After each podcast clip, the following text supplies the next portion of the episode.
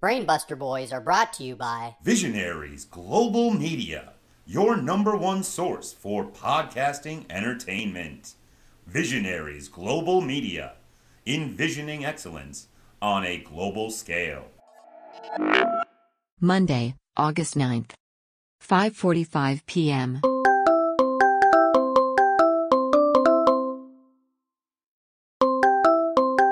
Hello, this is Brett. Hey, Brett, it's Goldman. Hey, Greg, how's it going? Hey, I'm doing all right, man. Just got off of work, you know. I'm the subway. I'm fucking peachy. Just called check in before I come back in this week. No, no, I don't got any cash. Sorry. No, I ain't lying. You fool. Greg, be the water, not the rock. Be the water, not the rock. Hey, everything okay over there, man? Yeah, yeah. No, I do all my best thinking on the subway, you know. Hey, I, I got a new mic from the from the Target over on Lower East Side. Thirty bucks. Not the cheapest thing in the world, but hey. Hey, hell yeah, hell yeah, man. Glad to hear it. Glad to hear it. Good. Uh, I got shit sorted out in the apartment this week. Found a way to quiet the radiator, and I haven't used that fucking garbage compactor in like a week. awesome. Sounds good, man. Uh, appreciate you taking care of those things. Hey, no problem, man. Hey, I don't want this to suck just as much as you don't want it to suck. yeah, hey, it's going to be great. Uh, and yeah, just, hey, just wanted to say sorry about the Mets. Uh, sounds like they're in a bit of a free fall. Nah, it's all good. It's, part of the fucking course. Saw it coming the whole time. Move along here. It's normal. How are you doing? I bet you did. I'm, hey, I'm good, man. Uh, glad to be getting back to normal with this week with, you know, your report coming and Beaumont coming back from vacation. Ah, shit, where'd he go? Uh, Mississippi to visit some friends. Fuck, we call that South Jersey out here. that's that's pretty good. Uh, you know, just coming from me, uh, I'm really glad things are starting to turn around for you, Greg. You seem like you're doing pretty well, and uh, you know, truthfully, uh, been wanting to apologize for Beaumont's tone towards you and the attitude he's had. oh, You know, I mean, since we got back from Atlanta, he's, I mean, kind of been up his own ass a little bit, and uh, I'm sure that's rubbed you the wrong way. yeah. Well, uh, well, you know, like, uh, you know, frankly, I, I find his behavior a little bit unprofessional, and with that, a little hypocritical too, since his beef with you is about the quality of the show. So I understand if you're a little upset. it's nothing. It's nothing. You can either be the water or you can be the rock. You get to choose. I was the rock. Now I'm the fucking water. Okay. All right. Good. Well, hey, uh, just wanted to set the record straight, and hey, we all make mistakes, and you know, I think this is all going to work out, and I feel like you're you're doing all the right things. Me too, man. Me too. Feels good. Feels good. All right. Well, hey, uh, Greg Goldman report back in full force this week, huh? Goldman report. Hell yeah, baby. All right. Hell yeah. Catch you later, Greg. They see you, Brett.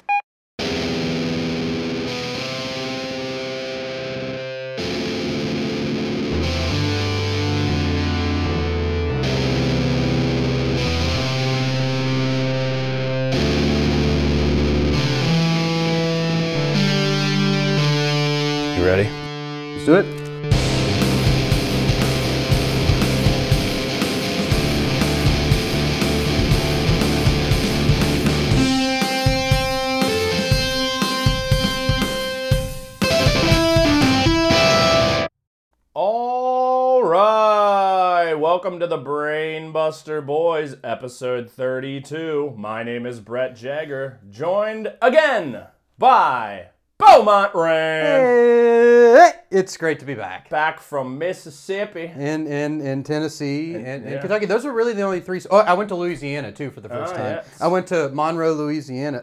yeah, yeah. Okay. Funny enough. Well, how how was the trip? I know we've talked, Yeah, but how, um, for the listeners. Sure, yeah. Uh, my friend Morgan lives in Jackson, Mississippi. Uh, he moved down there, and uh, I went down there to visit his place, his uh, girlfriend who I've never met. Um, and yeah, you know, they um, ha- have a nice place, good beer. We went down to Jackson, which, you know, is a pretty, you know, it's the best Mississippi's got. Yeah. You know, it's. Uh, I ne- can't say. I mean, maybe driven through. Oh yeah, well, well, well we drove through Oxford, but you know, like that. You know, there was a place called Fondren that, that I hung out and ran around in. Um, do I want to tell the story about the country music bar? Uh, or should we save that for another time?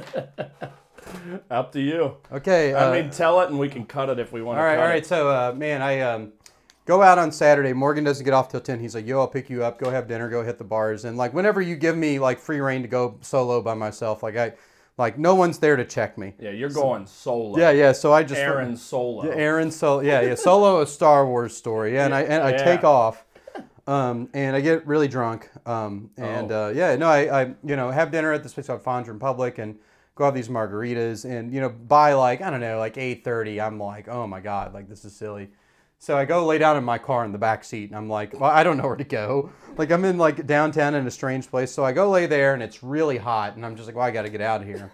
And I go sit on the bench, and on the bench I start having these bad thoughts, like, oh, why don't maybe you could drive home here in 30 minutes? I'm like, no, no, no, no, no. Good for you. Yeah, yeah. I get up and I go use a porta pot, and uh, and I start walk by this place, and I hear live music, and I know somebody I talked to at Fondren Public it was like, oh, there's live music at uh, D- Doolin, Durlin or Duling Hall that night, and so this was Duling Hall, so I walk up, still pretty drunk, and I turn this corner to get ready to go into the venue. There's a cop right there, and I'm like, oh no, you know, like what could happen here? I'm this too drunk tourist. Here's this cop, you know, and uh, he was just like, you want to go in? And I was like, yeah. He's like, you need a wristband, and I was like, uh.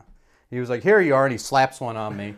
Opens the door, and I, literally I walk into this gospel country concert where they're singing like "I saw the light," you know? yeah, and it was uh, you know, like whenever I do things like that, I'm like, I threw myself into it. I'm like, yeah, I'm gonna get way into this and act like I'm the biggest fan Yeah. and start high fiving people and stuff. And yeah, I had a good time.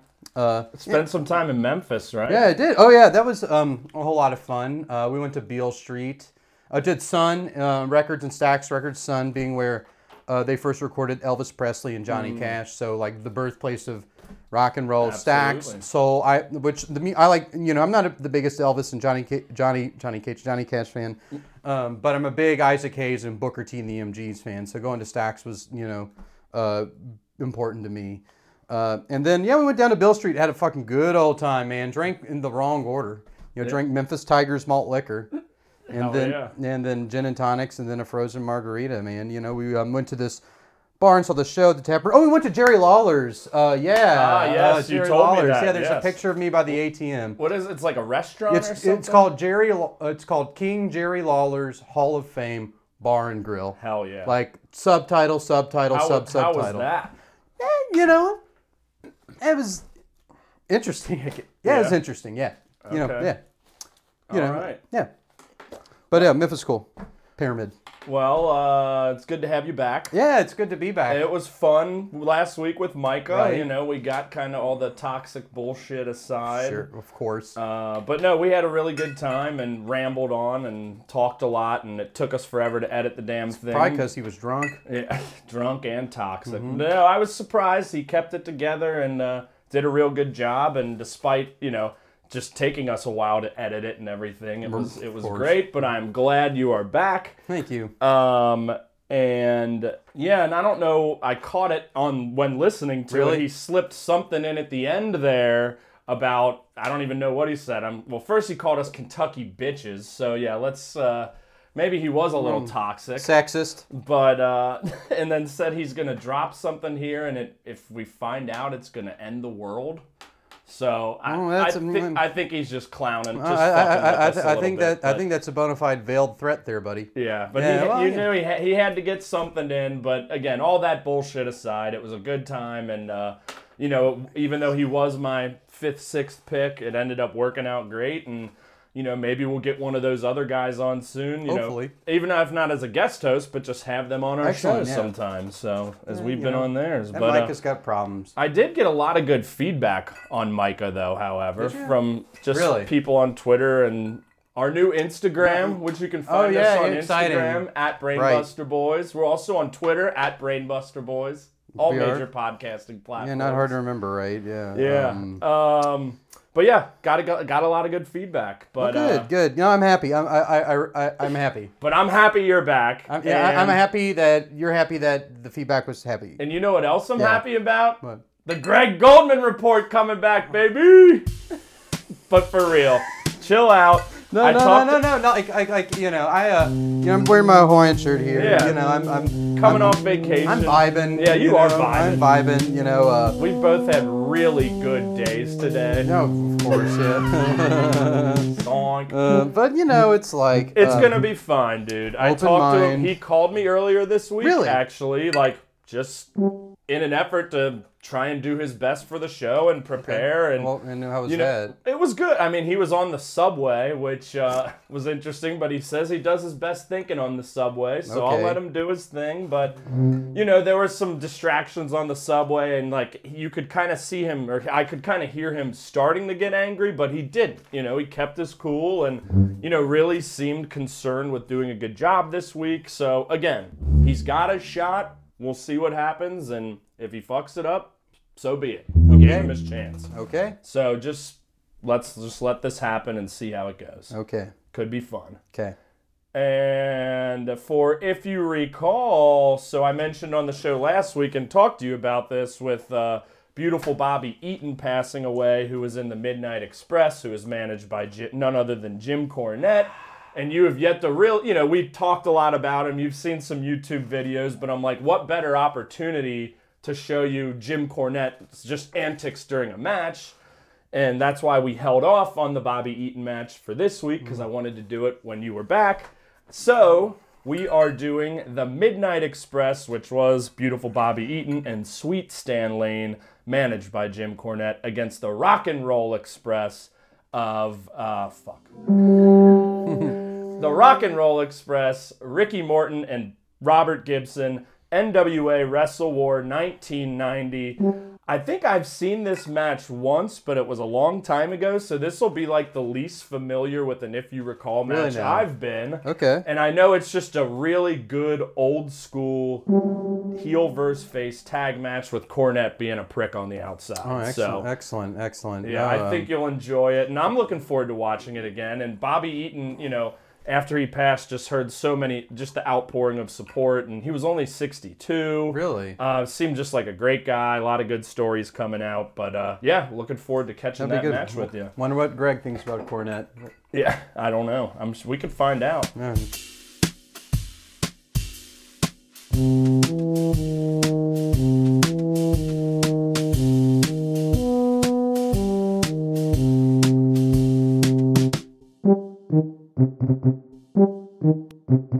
Shall we? Yep. Let's fucking do it. AEW Dynamite, August 11th, 2021. We don't have a theme this week for the first time in two months, I feel, maybe a month, but we're in Pittsburgh, Pennsylvania. And they actually start the show with the graphics saying rest in peace to Bobby Eaton. And then we get MJF with Uh, Apple. A cheating ass sport. Uh, Apple. and Wardlow, who looked like he passed out in a tanning bed. uh, but I like just kicking it off with this promo to hype up the main event. Uh, MJF, I'm never going to say no to him with a microphone. And, Yeah. uh, this was just a fun way to start it off. No, I, I thought they were good. Um, I guess you mentioned the apple. My one criticism is with the, and I think this is maybe a recent thing. I see you see a lot of villains eating an apple, and I think it has something to do. It's maybe, not something biblical, but like you know, like maybe it is something biblical, Yeah. like the fruit of knowledge or something like that. I don't know. Yeah. I, you're right. You do see it a lot, Yeah. but I enjoyed it just because we haven't seen Yeah. MJF well, do well, it. Well, well, and and it's just like the casual. oh, oh, oh. Here we go. Hello? Hang on. Not on. Now you are. Hey, hey. Continue.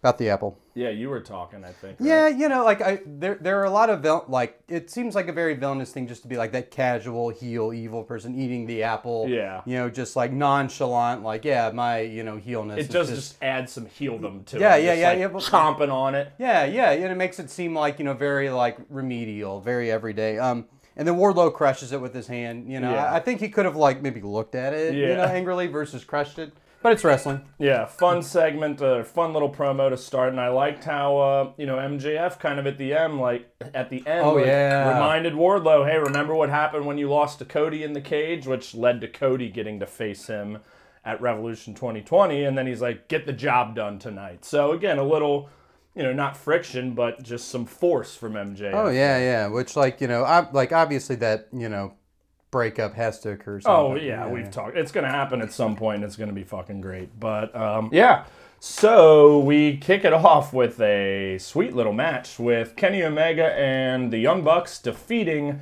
Dante Martin and the Sydal brothers in 12 minutes 8 seconds. And I'll tell you what, this was the Dante Martin show, was Oh it not? hell yeah, man! Like uh, it was jumpy, it was flippy, it was rolly, like any ly adverby. Times you like five. yeah, like yeah. that guy can just fucking fly. Oh yeah, and like you know, it's almost like they sort of set this match up just to give him that spotlight, which it- was smart, which was logical booking. It really did feel like that for sure. Yeah. Because, like, we've obviously seen Dante Martin both with Top Flight Right. and as a singles guy since Darius has been hurt. Like, he's been doing this stuff. Mm-hmm. But you're right, just something about this match and just doing it with the Young Bucks and Kenny. And it seemed like he had even an extra spring in his step this week, and the crowd was fucking hot for him.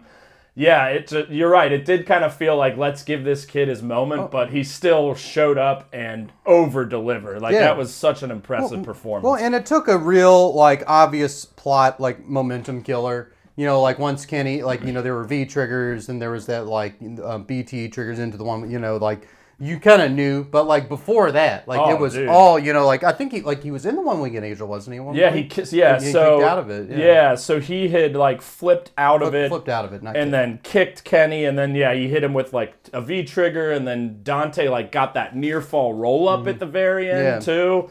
Another V trigger, and then he got hit with the one winged angel as the Bucks were super kicking both Sydals outside. But yeah, just a very fast paced, just it was just a wonderful match. Like it, everything flowed well. Everyone looked good. Um, and yeah, Dante not only there at the end, but just had in two really other just insane sequences off the bat.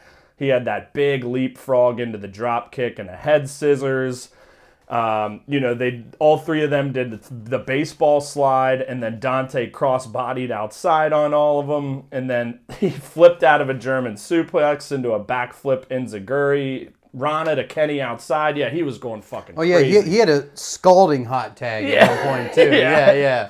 Like where he kind of just came in and just rode the hell out on the box. Yeah, dude. He just every second he was in the ring and you know elsewhere too. Like it- was just a sight to behold. Yeah, it was, And, yeah. Yeah, like I said, it felt like he had an extra gear, Mm-hmm. and he's only fucking twenty years old, man. Really? Like I said it to our text group last night. It's like this kid's got to be a future world champ at Oh, some for point. sure, He's yeah. twenty. I mean, he's if he's doing this at twenty, and I mean, we've only heard them talk like once Yeah. And I'm sure he's not very good yet, but like he's got plenty of time to develop that and just to be able to do what he's doing on this stage right now, sky's the limit. Oh yeah, like in that match, like was proof, and like AEW knows that. Absolutely. And yeah, not not to take anything away from the Sydals, they both looked very good too. Matt did that fun little double Hurricane Rana again. And of course the Bucks and Kenny look good and uh, yeah, just a very very fun opener like one of the better ones they've had in quite a long time. Yeah, yeah. No, this was a gr- like a great classic tag team. Yeah, you know, from if- our early episodes. And you know, trios, they've been definitely doing the trios stuff more. And as we've talked about, I imagine those trios title belts will be coming soon oh, enough because Oh, yeah. they've got enough groups and the matches are, you know, they're usually pretty fun. You know, Yeah. the next trios match later on isn't as good as this one, but you know.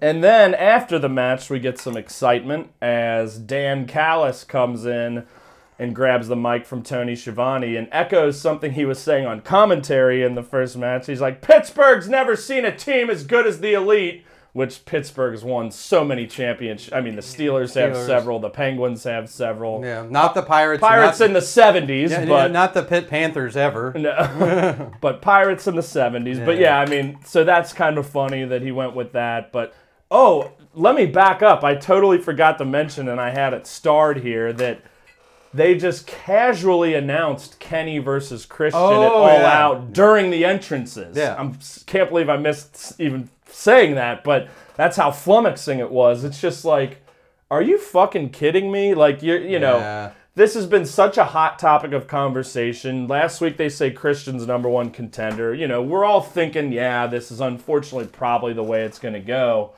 But no prior mention. They just slip it in immediately after the MJF promo. Oh, breaking news from Tony Khan. We have number one contender Christian challenging Kenny Omega at All Out for the AEW almost- World Title. I'm al- like, what? Almost like they're leaning into the anticlimactic nature of it. It is a little, and you know that got me thinking. Like, are they really? Are they working us? You know, but you know, I did see another report come out again today that Hangman will not be on All Out, and that his wife is expected to be due sometime around then, apparently. But like, who knows about anything anymore? Like, who knows what reports are true?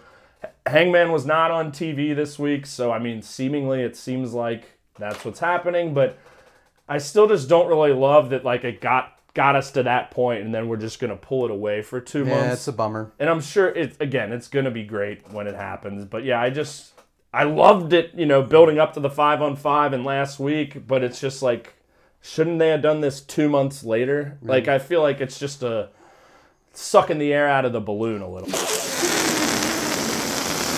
Yeah, it, it is. It, it's really taking the wind out of the sails for it, and it's like we'll talk about that here in a second. Yeah, Um, and they're gonna yeah, they'll um, get it back, but but, uh, um, but yeah, this was a fun segment. Um, Callis basically tells Christian um, that he can finally have one of the five star matches he's always wanted. Yeah, I remember that. Even Yeah, though I was a good think line. TLC two at WrestleMania 17 was five stars. Want to note that there were very loud CM Punk chants at the beginning Mm-hmm. of this segment as well, which is a thing that's been happening in WWE for a long time. First time we've heard him here. Interestingly enough, CM Punk did an interview today basically saying that he might have a screening or something the night of the last dance for his new show, Heels on Starz, and that he's not interested in professional wrestling. You know, kind of feels like he's playing into it a little bit because sure. Tony Khan, even in another interview, said everyone knows what to expect on the at the first dance. Yeah. So again, just more kind of bullshit talk around this. Like I just want to fucking see it. But anywho, um, and then we had the fun little moment where Christian called Callis a carny piece of shit. Yeah. And then he's like, "Oh, but we're in Pittsburgh, a carny jagoff. I guess is jagoff a Pittsburgh?" Yeah, that, that, that surprised I me too. I, I, Certainly heard the term. Today I learned. Actually, when I worked for the Reds, Marty Brennaman used to call me Jagoff because he was just he was just a funny dude and would like to say inappropriate funny things, and he called me Jagoff. that's so yeah, I thought that was funny, but didn't know it's tied to Pittsburgh.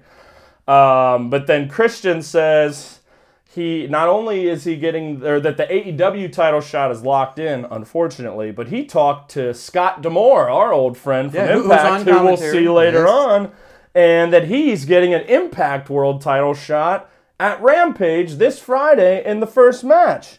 And not only that, Jungle Boy also talked to Tony Khan, and Jurassic Express is getting an AEW tag title shot next week.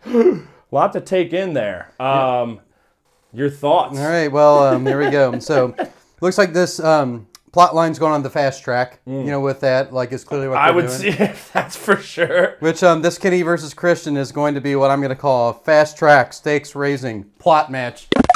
Woo!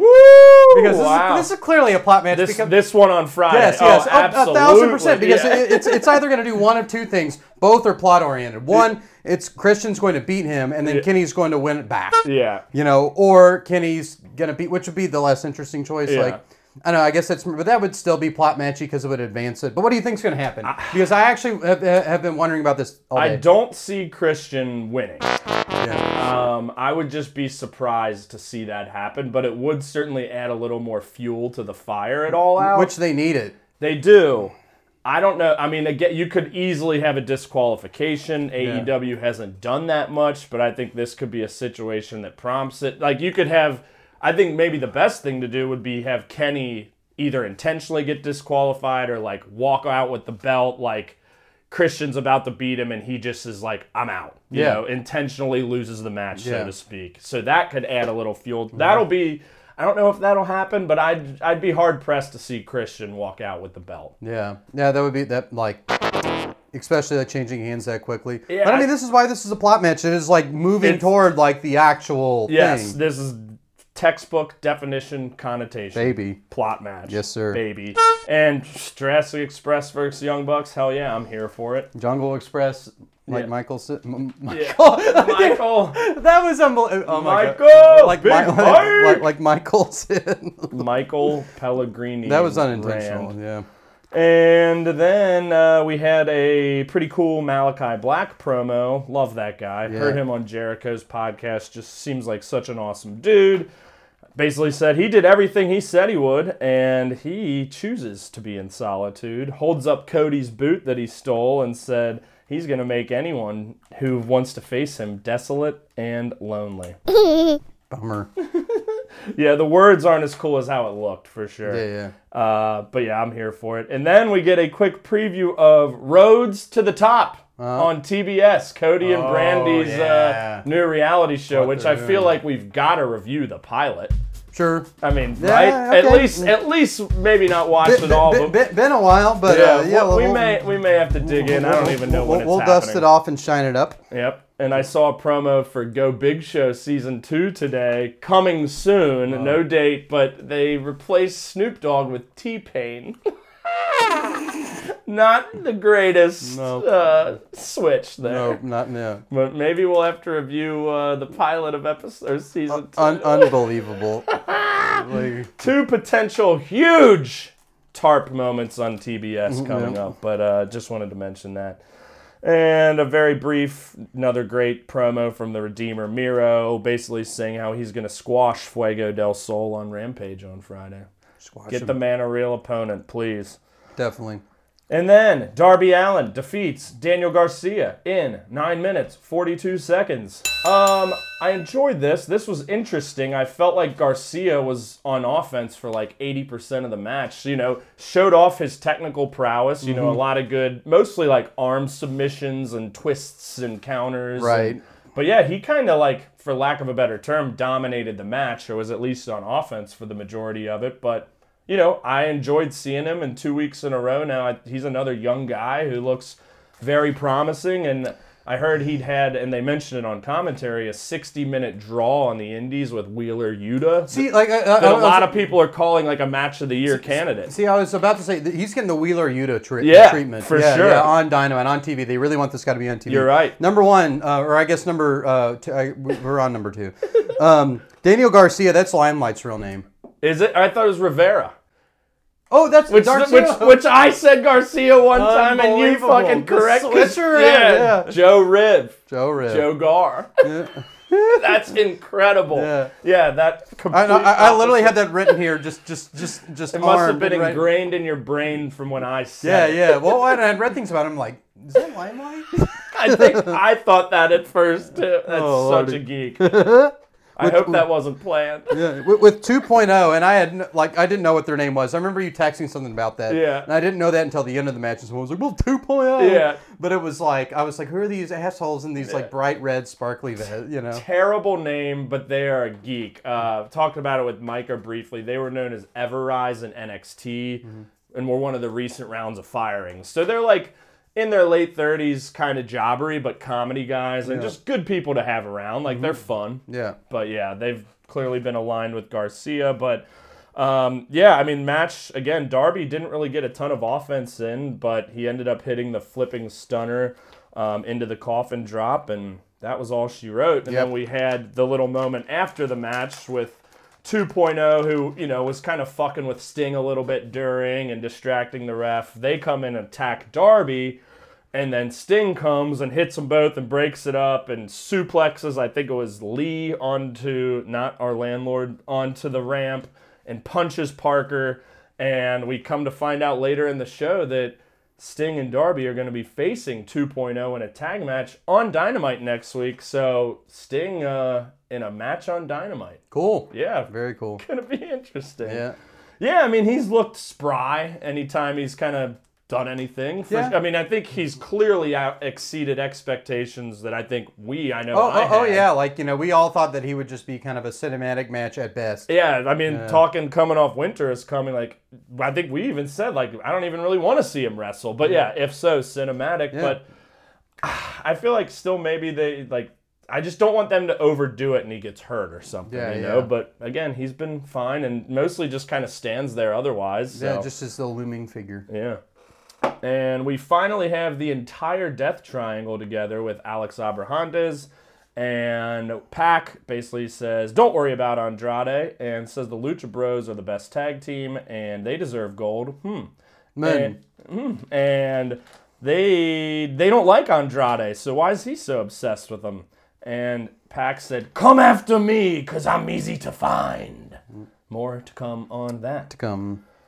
And next up, we have the Hardy family office consisting of Isiah Kassidy and Marq Quen of Private Party and Matt Hardy with Angelico, Jack Evans, the Blade, and the Bunny defeating the best friends of Chuck Taylor, Orange Cassidy, Wheeler Yuta with Kris Statlander in 9 minutes 49 seconds in what was a very chaotic, chaotic, chaotic, weird, addict.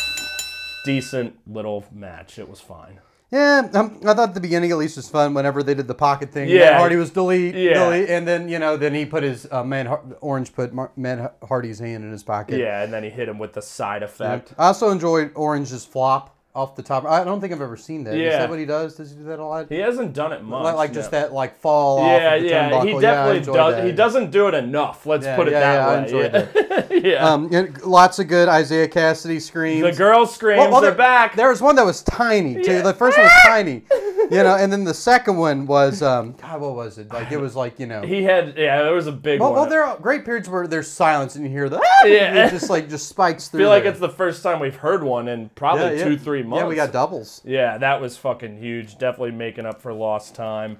Uh, we had Nyla Rose showing up to attack Statlander, Yep. which they had the match later on. Um, it was good to see Chuck Taylor get a nice little segment in this match. Um, he kind of cleaned house of both private party guys, hit uh, like a flying somersault dive on the outside, and then two power bombs just forget because we don't see him much in the ring or even on the mic like that this guy's pretty damn good in the ring and very very funny Mm-hmm. and like you know we the wedding was just such you know fuck the wedding but even the butler thing was terrible Yeah.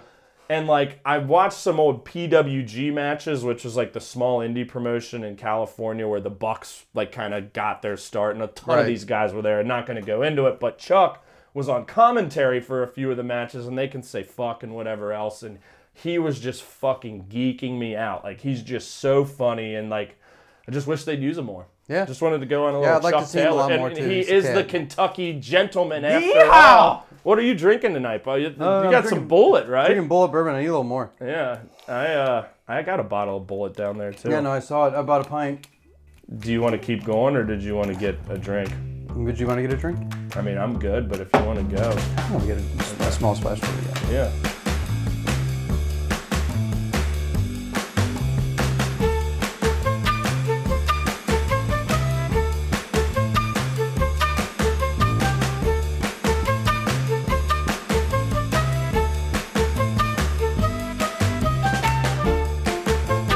Keep rolling, rolling, rolling, rolling, rolling, rolling, rolling, rolling.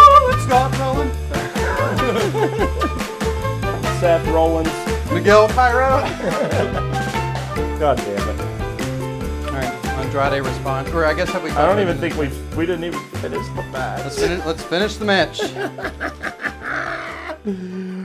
Oh, there's not even really much to say. Uh, I thought it was an anticlimactic win. Yeah, You know, we walked out to get drinks and almost forgot to finish the match, but. But yeah, I thought like you know The heels won, The- which the- was a bit of a surprise, I guess, for Yeah. what it's worth. a couple surprises here. I thought. Yeah. Um, you know.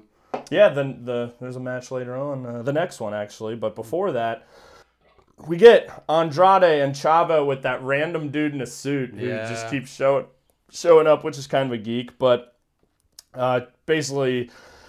whew, I need to find my spot. Andrade says that Pac was being disrespectful, and Chavez says, "Show him who's boss at All Out." And Andrade says, "Pac's gonna find out who's the, he's the boss at All Out," which prompted me to tweet something with the graphic from the old TV show "Who's the Boss," which got a decent little reaction last night. That's good. Yeah, better Um, than the movie Boss Baby. Yeah, but finally we get a match out of this. We've been waiting for it for weeks with these some good, some kind of dumb Yeah, segments. yeah, we really need it because that first Andrade fight against Matt Sydal was was just, just okay. okay. Yeah, I- so so we really need like after seeing him against um, Aleister Black or now Malakai Black, like I you know, doing that last week. yeah, too, yeah, yeah, We really like need to see his like full low and behold. and this is a great opponent AEW. for him for sure. And And similar body types and yeah, stuff. both yeah. very athletic. I mean, Yeah. Pac people forget just probably one of the biggest freaks in AEW. Kenny. Uh, Hmm. uh, but yeah, I think Andrade probably wins. I mean, that would seem to make a little more sense. But Pac is pretty. He's pretty over and uh, pretty well regarded in this company. So I think it'll be an awesome match. Yeah, it'll be very interesting. I agree. Yes, and then we had another Santana and Ortiz promo video, and I was actually like coming back into the room as this was happening. But I think Santana said something about wrap that shit up and keep coming. And I like guess, a condom. I guess yeah. yes, it sure does. yes, it sure fucking. It's a yeah, an ad for condoms. Yeah, and make sure it's still coming. Like you know, Santana's shooters. Just wrap that shit up and keep coming. We're coming for you, FTR. We're gonna shoot. Some... Okay, keep it in. well, well, they're coming for FTR, yeah, and uh, well, I mean, yeah, of course we're gonna Well, see this oh, match again. yeah, yeah, very soon. just well, as whenever Cash is healthy. Yeah, yeah, and it appears that like you know, with it being a flesh wound, you know, which is it, appears what it is versus a sprain or Oh, yeah. a broken bone. but very deep. But a flesh very, a very deep flesh wound, but like with some stitches and stuff, I think you can get that shit together. Hopefully quick. he'll be back for All Out. Yeah. Uh, Micah and I talked about the possibility of a Bucks versus FTR versus Santana and Ortiz triple threat match, which I don't think is going to happen, but would be awesome. Yeah. But it definitely looks like, assuming Cash is healthy, FTR versus Santana Ortiz at All Out. Hopefully, which let's give give them that 18, 20 minutes. It'll be Right. awesome. And I saw someone tweeted like a potential All Out card, and the one kind of matchup that stood out to me was they said the Young Bucks versus the Lucha Brothers, and we had hmm. Pac earlier saying the Lucha Brothers deserve some gold which they kind of had a huge feud in 2019 when AEW started, both here and in AAA in Mexico. They had an incredible ladder match. They had an awesome match at the first uh, du- uh, Double or Nothing show. So I'm here for it. Yeah, Um, that, I, I, that would be like if it's going to be you know a two on two tag match. That would be that'd be the desirable. yeah, desirable if match. we get both of those matches, Bucks versus Lucha Bros, FTR Yeah. versus Santana and Ortiz, let's go, baby. It's going to be awesome. heck yeah, Horcure. And yeah, I think this is the match that I think we were probably both surprised Exactly, about. yeah. Kris Statlander defeating Nyla Rose in three minutes seven seconds, and I'll tell you what, pretty damn compelling three minute match. no, I completely I really, I honestly really enjoyed this and was sh- pretty shocked when it was over. Well, and Nyla had the advantage really, or like you know, in terms of physicality, Kris I think is one of the people who can kind of physically match up with Nyla. The yeah, most. she's she's pretty pretty stout woman. yeah, yeah, yeah. Versus like your your your or very athletic Yeah, too. very That's athletic. why you yeah. haven't seen a ton of Kris yet, but like she can fucking Oh go, yeah, man. and it was a great match. A friend, um, I love when um, Vickie screamed at Orange. yeah, Yeah, like after the- he gave her the, the thumbs, thumbs up. up. Yeah, that- she did like the moonsault off the apron. Yeah, Yeah. Vickie got right. In Oh his yeah, fucking and then it ended really quick after that. We got um, you know, Yeah, there was the spot where Statlander like kind of walked on her hands and then got up and Nyla speared her, which was pretty cool. But yeah, then Statlander quickly hit a power bomb into her area 451, which is a 450 splash for the win. Yeah, pretty abrupt. One thing I wanted to mention uh, Earl, when Statlander made her entrance with the best friends too, or it might have just been Orange. Like she was selling the attack from Nyla earlier, and Orange was selling the effects of the match before. I just really like that continuity. She Yeah, kind of yeah. came out holding her side a little bit, Yeah. and still found a way to get a win in three minutes. Uh, surprising win over the last, you know, challenger for the women's world championship, but. I dig it, and now starting to hear a lot of steam for Kris Statlander versus Britt Baker at All Out, and I would love to see it. that, that would be the best matchup. I um, in think my if, mind if Thunder. Rosa's not happening, which it doesn't seem like it which is. it doesn't seem like it'll be a Shida rematch. no, I mean we haven't. Micah and I talked about it. He, she hasn't been on fucking Dynamite Yeah, she- since she lost, she's poofed. and she's got her new hairstyle and her new look. I want to see Shida, but yeah, I think Statlander versus Britt would be awesome Agreed. because Britt's gonna beat Jobber High, which we'll get into. But uh, yes, I think that's actually where we're headed now. We have the, we Um, have the basketballs. Oh yeah, the The Bucks with basketballs or Bucks, dumb. basketballs. Yeah, they need to get rid of that really quick. I know, like that's a big Coach K reference. Like it, it is. Like Yeah. you know, like they are honoring uh, Mike Krzyzewski retiring this year at Duke, Yeah. and also the incoming coach Jon Scheyer. You know, like that, that's what they're doing. It has nothing to do with Space Jam Yeah, being a I- Warner property. I enjoyed last also. week's promo. I thought it was funny. I thought this was really dumb. And they So, did recognize Coach K last week, right? Lending credence to my. I don't even remember, but I'll, yeah, I'll give it to you. Yes, I'm correct. Hell yeah. Always. And now we have Dr. Britt Baker, DMD, entering to a huge ovation in Pittsburgh terrible- with those fucking. Terrible towels. Um, but basically, Brits, uh, and again, great ovation. It was cool, to be honest. But uh, she can't relate to Red Velvet because she's always been at the top of the AEW, always been at the top of the win- women's division, and is the baddest bitch on the block. Did you know that she wasn't afraid to step up when AEW needed a women's champion? Or when that city needed a, cha- a new champion? Did you know that? Baffled me. Uh, this was fun. I mean, obviously, it was just a big suck fest to Pittsburgh and Yeah. Britt, and she she deserves it. Don't No, she- get me she wrong. It deserves was it. it was a But- fun but- thing. but- but Our then- Pittsburgh hate aside, it Yeah, was fun. Well, then the bells came a ringing to Jobber High. The class, the class was out. You know, well, we didn't was get out. to see her. Th- oh, oh, yeah, she did slip, yes, she slide did, in at she the did, end. yes. Yes, duh, duh. Yes, it was very brief though. They kind of had their little scuffle. Yeah, they skedaddled. Yeah, but that should be a fun little match. It's main eventing Rampage, Yeah, so it not is, little yeah. match, fun match. But like deservedly so. Like she deserves Agreed. it. Yeah. Agreed. In her hometown. And Red Velvet's a good wrestler. It'll be a good match. You know, I'm looking forward to it, but she going down. And then we had, oh, and just wanted to say, she said this Friday at Rampage, and still, your AEW Women's Champion, Dr. Britt Baker, and then the crowd. DMD. She didn't even say it. I thought that was pretty cool. Yeah, it was sick. Another Cage and Ricky Starks promo video like last week. Don't remember what they said, but it was tight, and I think it sounds like there's going to be a confrontation next week, perhaps. But, Sounds like it teeing up. yeah, I, Hook did a little thing on. yeah, yeah, the throat Yeah. slash. You're right. Yeah. that was fucking very tight. Yeah, yeah, that's- Hooks, that's Hooks cool. showing up, brother. Getting those white boy muscles going. Oh. Yeah, yeah. Let's go. Yeah. Uh, do we think this will be an all-out match? Probably. I hope so. If if they're- Probablemente. Yeah. well, we'll hold our thoughts on what comes out of the main event, but yeah, I think it could be. yeah, I agree. Like unless they're gonna like put Cage against Miro, but like that's way too. Yeah, I don't not, think. not that- enough. but who time. is Miro going to fight? I would love to know. Okay. And next, the Good Brothers defeat Evil Uno and Stu Grayson in 7:30 7 minutes 39 seconds to defend the Impact World Tag Team Championships with our good buddy Scott D'Amore on commentary. Yeah, and it was, was. it was great hearing him Been out there. He was real Scott. fired up. Been a long time. Scott rules. Um, started Sue, Stu, Stu, Stu did the somersault dive on the floor to get it all, get it going.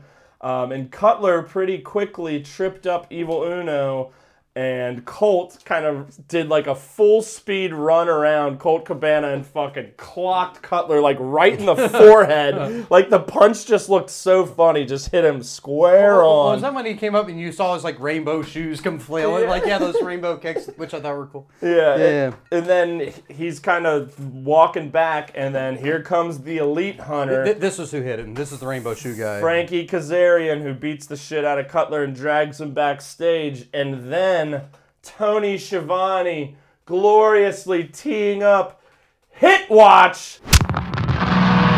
Hit Watch. Hit watch. Oh, Moxley hit Dan Callis. Yes. He says, direct quote, I'm only upset he's not here to hit Dan Don Callis. Scott D'Amore. Tony, on that I agree. I was blown away. Yep. It's like, a, it- Well- well, I was like, did he say Dan? Well, it, it, Obviously didn't, but it was like so perfect. Well, well, well, if you think of it as a virus, you know, like it, it, it like infected us from watching Winter is Coming, and then it went from us to Marvez during her interview with him, and then it went from Alex to Schiavone, and then, and then onward, and now and now it's it's the you know it is the jump the shark. the, hit watch variant, you know. Yes. yeah. Yes, yeah, I shared our promo video today on both Twitter and our new Instagram, which you can find us both at Brainbuster Boys. Uh, that was a fun one. It I really enjoyed watching it back too. Yeah, it, it was it, Great. funny. Funny story behind it. We'll tell it someday. Yeah, a lot of lot of hijinks around that one, but yeah, just absolutely was blown away by that. Just loved it. Like my antennas were raised just by him saying that. It was awesome. I mean, I guess we haven't done a quick hit watch report. Um, I mean, Yeah. I mean, we've been at probably like a a carnation pink At, you know, solidly at best. At best. Yeah, it's been pretty Um, pretty so- so- off the so- charts. So I'm, 'cause- hope, I'm hoping we veer into the Reds a little bit because. Orange Or Cassidy Corals. still hasn't even done anything. No. So like that still lingers. Obviously Moxie Moxley lingers. Now Frankie Kazarian I- has got to be top candidate just Yeah, because of who- Tony saying. Yeah, that's who I'm bet. That's who I'm betting on currently. I think yeah, he's got to be the betting favorite for well, sure. well, but hopefully, All Out features a little bit of it because you Yeah. know Revolution. We could get it before perhaps. I mean, with the first dance, we've got a couple. What if it happened in Milwaukee? I'd die. I'd shit a brick. I'd, Yep. I'd come. Um, but yeah, come back from commercial. You know, I feel like Eva or Stu Grayson again. You know, was kind of the star of this match. Yeah. Beef. You know, a lot of leaps and you know suplexes. Remember, he tried to lift up. Gallows. Yeah. You know, which like he almost did. Yeah, yeah, yeah. And uh, yeah, and Evil Uno was fun too. And you know, this match was very serviceable. Eight minute match. I enjoyed it. Um, you know, I, I certainly didn't think the Dark Order was actually going to win, but it would have been tight. But um, when they do that, payoff is going to be um, sweeter than like Who's the sugar f- in the raw. Baby. yeah, who's the first team or who's the first elite person to lose their title? Probably the Good. Bro- I mean, the Good Brothers just won them, but I feel like the Impact Tag titles are the most Well, yeah, well, and- and, expendable. and, and they're like W AEW point five stuff. Yeah. Um, I think when the Bucks lose that, like I think I think they're going to be the first real I think ones. you're. I think you're right. Yeah, yeah. I think that's going to be the when like the water comes piercing through the dam. But I think it's going to be yeah. Well, and then maybe if Kenny's dropping the belt to Hangman at full gear, maybe I don't know. Did the Bucks lose earlier? I, I, I would think the Bucks would lose earlier, just because like the Bucks are, uh, you know, a lot more clowny. Oh, you know, yeah. I, I feel like like th- their loss is much more expendable than Kenny's yeah. to this whole arc. Well, and I still think Kenny should hold it into next year, but that's another discussion for another day. But um, the Good Brothers end up. Grayson hits the stun gun, and they hit the Magic Killer on Evil Uno for the win. Then we got a very brief Kamille, the NWA Women's Champion, who's going to be facing legit Leyla Hirsch via her win last week over the Bunny at NWA Empower, which is an all women's pay per view, Oh, which is really cool. It's yeah, rad, yeah. on It's- August 28th. Yeah. My and Thunder Rosa's not an NWA anymore, is she? Uh, Now I, that she's with AEW. well, she's officially signed with AEW, but I could see her maybe still like doing matches. yeah, over yeah, there. yeah. She'll still be allowed. Yeah, right? I don't know if she's involved on that show. Um, I know my girl Chelsea Green is, um, and you know, yeah, I'm probably not going to watch it, but may catch some, you know, if some matches trickle out. But yeah, I think it's a really cool thing. WWE did it once as Oh, well. Oh, did they now? Um, and then we get fucking finally QT Marshall. I mean, I thought the payoff for this was pretty good. Yeah, overall, yes. So- yeah, so take in it away. In terms of me watching this, so I was out with my cousins. I was at this place called Monic, and I had it up on my phone, periodically checking it. Mm-hmm. You know, and then like I, I bike back finally, and you know I, I get back and I, I got to take a shower because I'm disgusting, and then I. You know, I have my laptop on just to have it, so like when I get out of the shower, I can grab the laptop, go outside on my porch, sit it down. There I am, and I got it whenever Paul White is like out there, and then he just, you know, Well, QT pushed Aaron Solo right into him, which I thought was a geek. And this is our first big Paul White kind Yeah, of showing first- on Dynamite. and yeah. if he's really gonna have his first AEW match with QT Marshall, who again I've been on record saying I like QT Marshall, but like he doesn't need to be getting as much TV time when you've got other guys on the roster and women who aren't getting as much as they should. So again, it was a fun little segment. You know, we got to see Schiavone's son. He's like, I'm going to apologize for what we're going to do to Chris Schiavone. And they pull him in. Mm. Comoroto whips him in the ring. He's like, he's trying to be a wrestler. Pow! Mm. Right to the ribs. and then, yeah. Did you note Paul White's music? Oh, if you were watching at the bar, just the most incredible shitty butt rock you'll. Oh. well, well, like is it, is it like similar to well, it's the big show? It's way worse. Oh, really? I love that song. Well, it's the big show. it's a big fucking show tonight.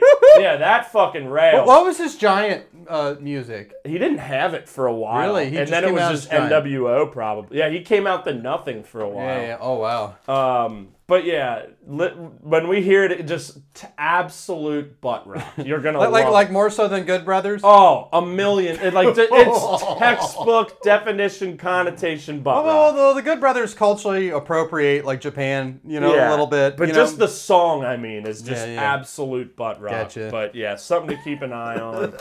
and yeah, fine little segment. Tony Schiavone. I apologize, you son of a bitch. Yeah, it was fine. a lot of well, swearing. I guess yeah, I guess we're gonna see QT and Paul White. I guess. Anywho, and uh, we get to oh, I'm- quick! I like this. They showed from Dork or Lavortion.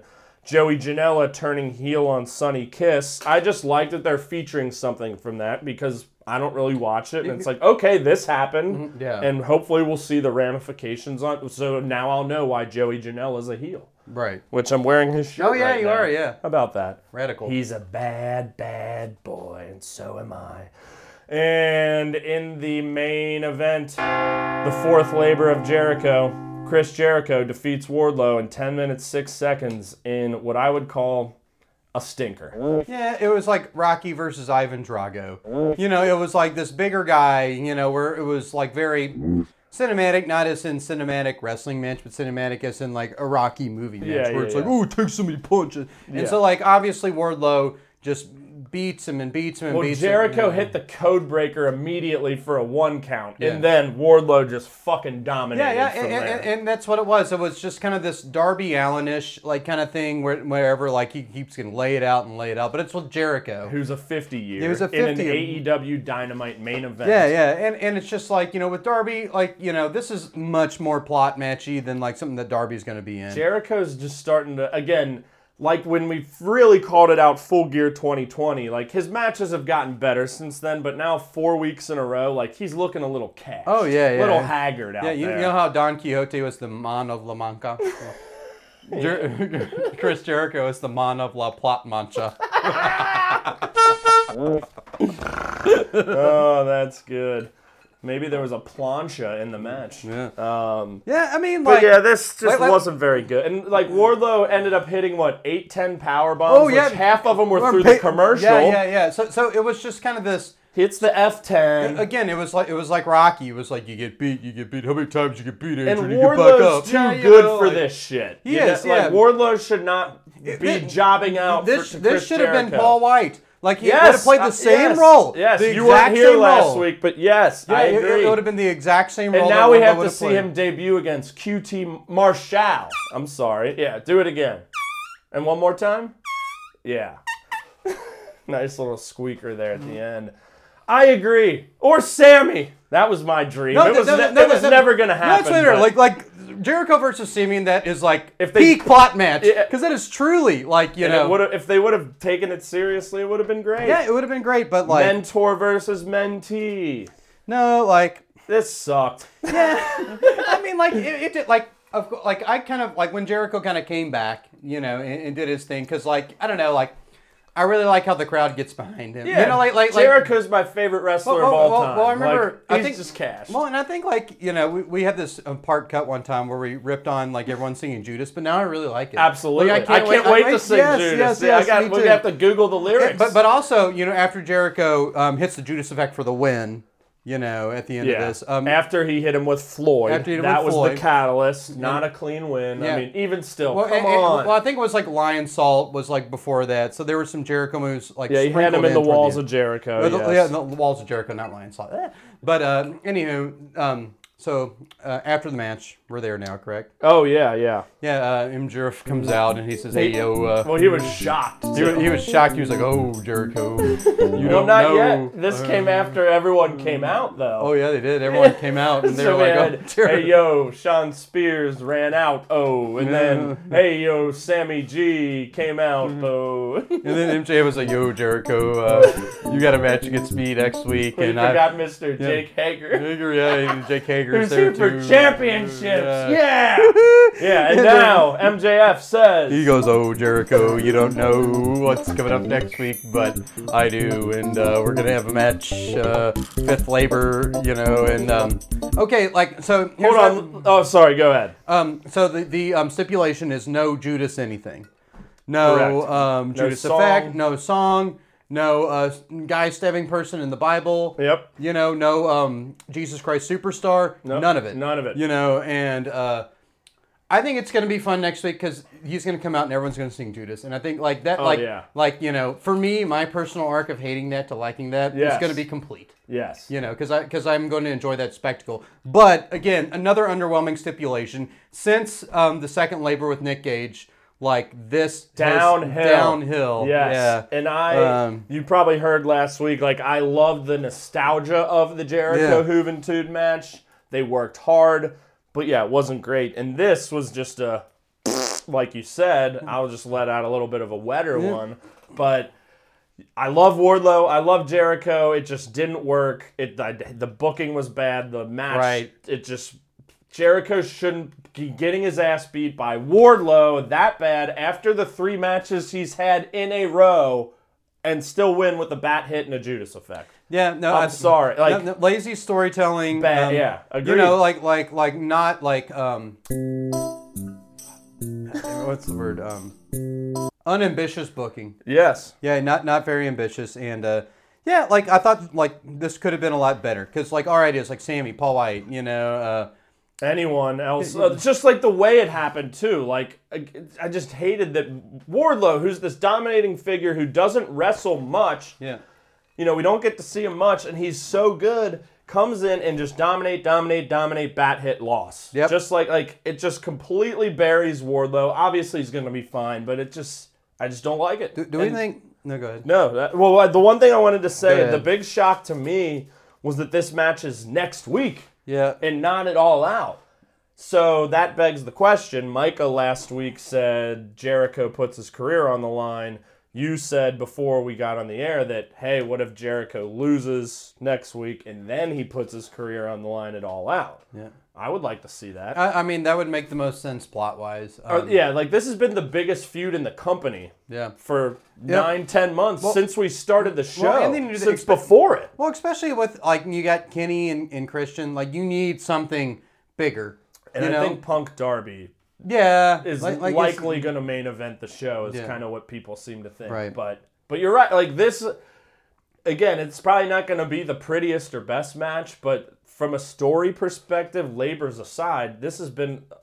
To use the term, a fulcrum of our show, and something we literally have talked about probably every week since we started. Oh, and are we really ending this on a dynamite? I just don't think so. I was just surprised to even hear that that's when the match was. It seems it's murky, um, like booking Yeah, wise. Uh, you know, have we reached a point with AEW where they've hit a Jimmy Carter crisis of confidence? Uh, maybe a Bu- little uh, bit. uh, with booking. Yeah, You I know, like like I, that. like I think like you know. it's been a little weird lately. Like, like, like, like, like, you know, a look into the mirror. Yeah, it, it- it's been a little weird. It's been like, you know, do you embrace anticlimax? Like, like, like, you know, they're they're kind of like heading in that sort of direction, but it's like, no, this is wrestling. You're like, you can't do that. but we got. I have hope though that there's bigger picture. You know, with Hangman, surprises. with MJF, or just they know the destination and maybe they're just kind of struggling to get there a little bit. Well, and I think maybe they perhaps realized like, oh yeah, like we fast track Hangman, and then we're, then they were like, oh, like we want to do all these different things. Well, and then And Daniel baby- Bryan and CM Punk certainly looming potentially. Like we don't know, but you know the rumors say that that could have adjusted some storylines too. So who knows? Yeah, who but you're knows? right. I love that you brought that up, and you know we've kind of been talking about it off air. Me with Micah a little bit, and other people. It's like I still love AEW, and you know love watching these shows, and really gets my blood going. And, and it, but yeah, it's been a bit curious of late with some of the booking and decision making it's not going to cause me to tune out by any means and i again i have faith long term and the matches are still pretty damn good largely and i'm still very excited about all out but yeah let's do a little better tk and company yeah, crisis of confidence. I want to talk to you right now about a fundamental threat to American democracy. The threat is nearly invisible in ordinary ways. It is a crisis of confidence. All right. okay well before before we get into the debut episode of AEW Rampage, I just want to take a second to talk about a match I watched this week that I was absolutely riveted by that Sure. does have an AEW connection, and we just watched at least a few minutes to show you. And that is from Gatoh Move Pro Wrestling, the Choco Pro special show. That is Emi Sakura defeating Mei Suruga in 36 minutes 25 seconds. Want to bring this up for a few reasons. One, we've seen both of these women in AEW. Sakura has been here in America prior to COVID. Saruga and her were both part of the AEW Women's Japanese Bracket Tournament. Uh, but this was Emi's kind of send off match before she's, I guess, coming over to America to work in AEW full time. And I just had never seen anything like this. Just the setting alone was like almost like a one room schoolhouse. Yeah, it looked like a. It definitely looked like a classroom. I- Yeah. like, like you like told me that beforehand, and when you said one room schoolhouse, I kind of thought of like an old dusty, you know, schoolhouse. Um, you know, where the teacher smacked your Yeah. hands with a ruler. But it's a stuff. really small room. It, it is, yeah. Um, with a mat just on the floor. There's no ring. Yeah, yeah. It's a br- bright blue yeah, wall. yeah, a couple windows and like some like. What looks to be like like people's names were there. Yeah, like, like like- like I feel like people could pay to get there because like you, you could see like the flag from the country they were from. They were kind of like recognition awards or Yeah, some, just yeah. up on a glass wall, and like they would go outside and fight, Right. and the ref would pull these things up, and you'd see their faces like. Like Oh, smushed against the glass. you yeah, know, like a lot of stuff. very fun, goofy comedy stuff in the early going, which for you I just kind of skipped through and just wanted to show you some. But like I was captivated for the whole 36 minutes. Mm-hmm. You know, it got to as we saw a little towards the end, like very strong strikes and Yeah. slaps and throwing against the table and flying moves where Suruga was using the window almost like the ropes, like just such a creative, fun, insane match that just happened this week.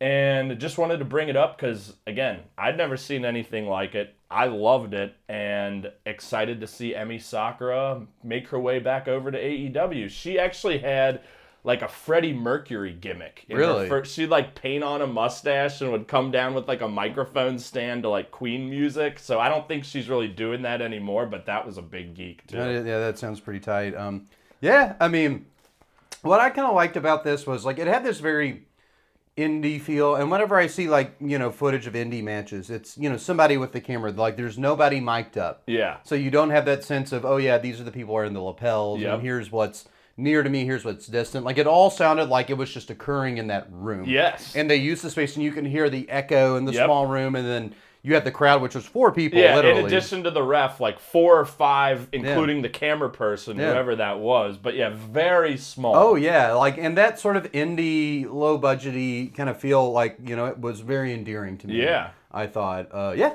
I it. Absolutely. Yeah, just wanted to talk about it. And hey, if any of you out there have seen this match, let us know on Twitter or Instagram at Brainbuster Boys. We'd love to hear your thoughts. But let's go into Rampage. Let's go. From just last night. Yes. August 13th, 2021, also in Pittsburgh, Pennsylvania. And we kick it off right away with a bit of a surprise Yep. that uh, Christian Cage defeats Kenny Omega in 15 minutes 28 seconds to win the Impact World Championship. We just talked about this Thursday when we recorded after Right. Dynamite, and boy was I wrong. Yeah. Um, you know, I but the finish made sense. You know, it wasn't a clean win. You know, the it was a just great match. Like the just a lot of great counters, a lot of speed, a lot of good moves. Couple of Canadians just going at it. Yeah. But yeah, the Young Bucks come down after Kenny gets a low blow due to Don Callis's distraction.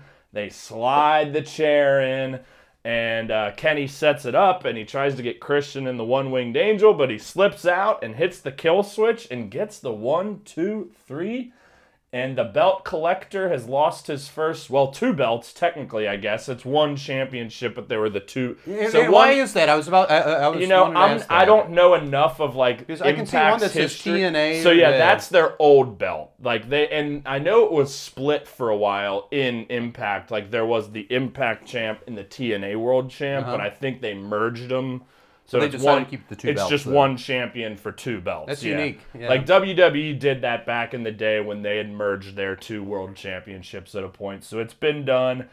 Um, so interesting thing that I didn't think about or that we didn't talk about Thursday when we recorded is I was reading a lot. So the Kenny Andrade match in Mexico in AAA is tonight, actually. Really? So we'll know the result of that match when this comes out. But I was reading just stuff on Reddit and whatnot about how like Andrade's probably gonna win that match. You put the belt back on a luchador, you know, you give it because Kenny just hadn't been around. Right. So a lot of people were speculating, like, well, maybe AEW does have Kenny lose the Impact title, so it ha- the first one happens on their show, as opposed to like, hey, Kenny's gonna lose like, like, like, like, Andrade. like, like, like, like getting to it faster. correct. Ah. so because it, it seems like you know this whole like story arc has just been like thrown together right now. Yeah. You know, like it doesn't It seem like was. it's been like conceived. It's like, well, you know, I- if not Hangman, then this. And I think you know? that's my biggest problem with this whole situation of if it's true that like Hangman was always going to take this time off to be with his wife, then why did you tease us so strongly with that knowing he's going to be gone for a couple Right, months? right. Yeah, and I think that's like, you know, annoying. I, I think they probably realize that, oh, whenever we start this back up again, everyone's going to love it just as And they much. and we will. Yeah, But- and we but will, like, dude, yeah. yesterday I, I had a bad day yesterday, and just watched that promo video. The you don't need a hat to be a cowboy, and that entrance with the Dark Order, and like, it just gets me so fired up, and like, wow, this is the thing I was most excited about, and have been for years. yeah. Yes, it's taken away right now. Of course, we're all gonna be into it again. But man, they just had it. They had us Mm-hmm. They up they had it here. right there. And, uh, Let's get back to the match, which you called a what? and, and I was entirely right about it. Just absolutely correct. a a fast track stakes raising plot match.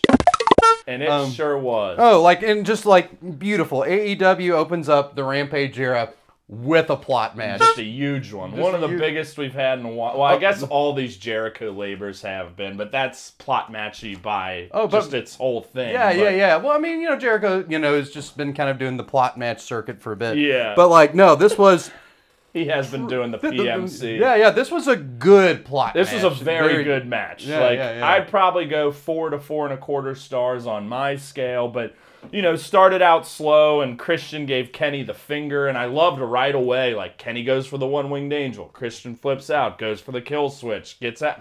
Just kind of it set the tone very well. Yeah. Um, and just after the break, it was just so damn good. You know, just back and forth Yeah, th- counters. there's a really cool shot, and they've never done this on Dynamite. Whenever um, Kenny Christian had Kenny up on the post, and it was a shot right behind the post, and it showed Christian like just sort of hitting yeah, his just head. hammering him. And yeah. man, like you know, that looked really hard. Like you Yeah. know, like like, like you know, like maybe he's pulling his punches at the last millisecond. Yeah. But like, I really enjoyed that shot. Like it really, it, it, really sold me. Yeah, You know, yeah. absolutely. And we'll get in late, a little later about kind of differences between the look of this and Dynamite and how I'm looking for a little more. But yeah, that's a good catch for you. Uh, or by you, Jesus. And yeah, just once we got down the stretch, like after that as well, um, you know, Kenny finally hit the power bomb, which Christian kind of staggered and he rammed him with the V trigger. Yeah. And then we, re- as we know, that's when the match really starts. Um, but then Christian got that spear for the near fall. Right. I mean, the crowd was obviously so hot, which was great because, like, again, a lot of the crowd didn't necessarily want to see this feud, but the Pittsburgh crowd was fucking hot. Oh yeah, they were, they were into it. Like credit and it was them. just a great match. Yeah. So, um, but yeah, down the stretch, Kenny hits those back-to-back snapdragons. Um, you know, a couple counters, and Christian gets his kind of awkward-looking frog splash. Yeah, I remember yeah. Jericho was going nuts, and everyone was going nuts that he kicked out. Uh, but yeah, like we referenced, Callis gets on the apron, the Kenny low blow, and we already talked about the finish. But yeah, just like I feel like after the commercial break, this was just a fucking banger. It was. You know, obviously the finish gives us enough of like, okay, Kenny's got a gripe here. I mean, yeah, oh yeah, and it's like, you know, coming from a non wrestling perspective, and you kind of know more booking wise, like what makes more sense for someone winning or losing. But to me, it was like, yeah, this had to happen for like tension to be raised. Because if, Yeah. if if Kenny beat beats him, and Kenny's definitely beating him at all out, Yes. like that is the much more likely uh, outcome versus this. I think they at least had to do something different here to to keep a relatively uninspiring, you know, world heavyweight championship title feud. Yeah. You know, from being just this formality. And we're there now. Yeah, you yeah, know, yeah. like now Christian got the win. And now, now he- there are stakes. And as he said in the promo after the match, like, I'm in your head now. You know I can beat you. I'm coming for that AEW Yeah. title next. Yeah, yeah. In my opinion, like this It's- just this just had to happen, or otherwise the entire booking decision for this would have been, in my opinion, a a solid failure. Yeah, well, it's like I had said the other day, though. If they had gone with Kenny, like intentionally getting disqualified or just leaving, like that could have done that, accomplished Yeah, I- that I as well. agree. I- I- I However, yeah. I think this was the better call, but I guess just in my head, Sure. I'd been so set on like this whole belt collector gimmick, Yeah. just lasting longer. Right. Kenny supremacy. But in thinking through, oh, Andrade Kenny's happening, and Andrade's Mexican and a luchador, and Kenny's barely been around, like, yeah, it makes sense for them to give that belt to Andrade. So if this belt collector thing was gonna, you know, because AAA is making those Oh, yeah. decisions, not AEW. Oh, yeah. So, like we just said, like AEW kind of jumps the gun with D'Amore from Impact. Like, all right, let's have him drop this. Then he's going to drop AAA. Then we're going to get a new Kenny who's pissed off and Yeah. desperate. And there's talk out there, and I would love to see it, that Kenny Christian at All Out could be a ladder match. Because Christian was a ladder match legend back in WWE with Edge. Like, you know, they've famously had the TLC matches with the Hardys and Dudleys, and it just kind of became a big staple of his Right. career. Kenny has only had, to my knowledge, one ladder match in that? New Japan in 20, I think 16. He lost to Michael Elgin. So, you know, and that would be a different stipulation. You know, that would change the whole landscape of the match to completely different from this one. Right. So I'd love to see it. Yeah, I would- would love to see it too. No, it's uh definitely, and I think like if, if Kenny's going to keep the AEW title until Revolution, Well- his sort of his, his sort of like like like like what you like what we've talked about. Like there's got to be some ebbs and flows to this. It can't just be win win Yep. win win win win. Yep. Heel, heel, heel. Like you know, we, we, we got to have a little bit of So mix um, it up. Yes, exactly. We had the triple threat match Yeah. at Double or Nothing, which was different. Win, win, It's going to be interesting, though. We very well may not see Kenny, the AEW champ, main event back to back pay per views. Right. Like he didn't, you know, Stadium Stampede main evented Double or Nothing. And this is- Talk of Punk and Darby maybe main event because like Punk is such a big star and he's been gone for seven years that like it would make sense and it's a higher profile thing Yeah. than Kenny Christian, but a ladder match could do it. And I don't know if they've even had a singles ladder match in AEW yet. So again, it could be a first time for that as well. But interesting stuff. yeah, Steam is definitely picking up for All Out, and uh, yeah, just a, a awesome match to kick off Rampage here. Kind of already referenced the promo that Christian was cutting after, but one thing of note was Orange Cassidy just chilling in the background the whole time. Yeah, I'm yeah. sure you saw Yeah, that. Like, didn't say a word. They didn't reference him. So is Orange coming after the Impact World Title? Like I saw. Is he going to hit Don Callis? Like, 'cause God, he I hope happen. so. Uh, Like, Uh, but there. Saw that I think Christian's first challenger for the Impact title is already lined up. It's Brian Myers, who was formerly Kurt Hawkins in WWE. But hey, Orange was there, and I'm Yeah. sure they're going to do something with it. And you know, that's obviously his gimmick, just kind of chilling, hanging Yeah. around. But it's noteworthy. So then we got our well, and I also did want to mention I loved how like Christian, because he and Mark Henry obviously were together in WWE for so long. He's like, you know what, Mark, I love you, and I'm just so happy you're here. Yeah, I thought that was really cool. and then at the yeah. end, Mark's just like, I'm just so happy for you, man. Yeah, it was just cool, just cool genuine. human stuff. Yeah. Yeah. Um, then we got our fired up promo from Fuego del Sol, who's one in 39 and going for the contract and going for the TNT title, which he did not win. And Miro defeated him in one minute 59 seconds. But I'll tell you what, this is probably about the best one minute 59 second match I can remember. Yeah, um, you know, I'll, I'll, I will say, um, I will say a criticism that I'm going to morph into a positive Do along it. those lines. Let's go. Um, you know, these Miro matches lately have just been extraordinarily formulaic, and I mean that in, in a not great way. Um, Sure. Challenger gets in some good offense, Mm-hmm. and then Miro steamrolls. You know, um, obviously they still have not figured out a real challenger, which hopefully they'll do one by all out. Yep, I hope Um, so too. Yeah, and I really have no idea what that's no going to be. fucking I mean, that, yeah. I mean, whatever that is is going to hopefully come out of nowhere in the next two weeks. Yeah. Um, but uh, you know, with that formula, they did the most. Yes, Out of this, like, agreed. like I will say, I will say that. I mean, yeah, compared to the Lee Johnson match, which was like ten minutes, Or even this was better than Pillman's match. You know. So uh, like the Lee Johnson, the Evil Uno, the Pillman. Remember he Oh, fought the evil Uno. Dante. Martin. So they've all been like pretty good, but you're right. It's been like, and this one is just a lot more compact, given Yeah, that it's yeah. two minutes. But yeah, like he has been letting his opponent get the offense in, and then it's an abrupt kick, game over. Yeah, But- and, and, like we need to move away from that. It's yeah, time. agreed, you know? agreed. But I loved this for what it was. Like, of course, the one in thirty-nine Fuego del Sol is not winning this match, but he hit three tornado DDTs. You Oh, know, you very could tell well, very Miro was shaken. Like it took him, I think, to the count of eight or nine to get back into the ring. Uh-huh. After the second, he hits him with a third. And then, yeah, Fuego goes up to the top. He gets caught. Samoan drop, which I love. Jericho called it the Bulgarian drop. Um, and then the super kick and the game over. Um, and then Miro wins. He rips up the contract after the match. And then we get a moment that I loved. And, um, you know, you see, we hear the music of Sammy Guevara, which I watch Being the Elite. I don't really watch Sammy's vlog, but I know enough that like Fuego has been such an important character, especially Right. on Sammy's. He's been on Being the Elite.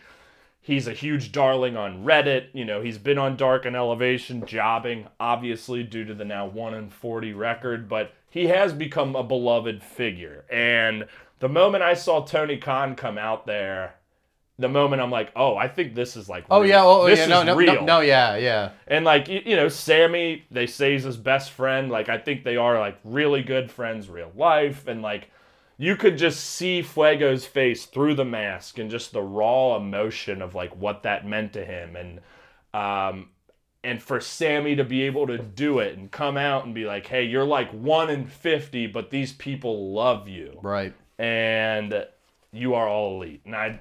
Thought it was a very cool Uh, moment, just it- like a very cool human moment. Yeah, yeah. No, I thought it. I thought it was really nice. Like whenever I saw Tony Khan come out there, I was like, ah. Which, as we know, yeah. like he doesn't really like he's been on record of not wanting to be like a character, but that was like a perfect usage of him. Like Yeah. he's the real boss, giving the contract to this guy's best friend. Yeah. Yeah, just awesome stuff. No, I, I enjoyed that moment a lot. Yeah, Um, and just the match and this post-match angle, just such a great use of time and like, you know, I think we can get into this after the main event, but just like this hour breezed by and it was a very fun, oh yeah, just a yeah. fun show. No, I watched it this morning. It was great to do with coffee. Mm. Corfy.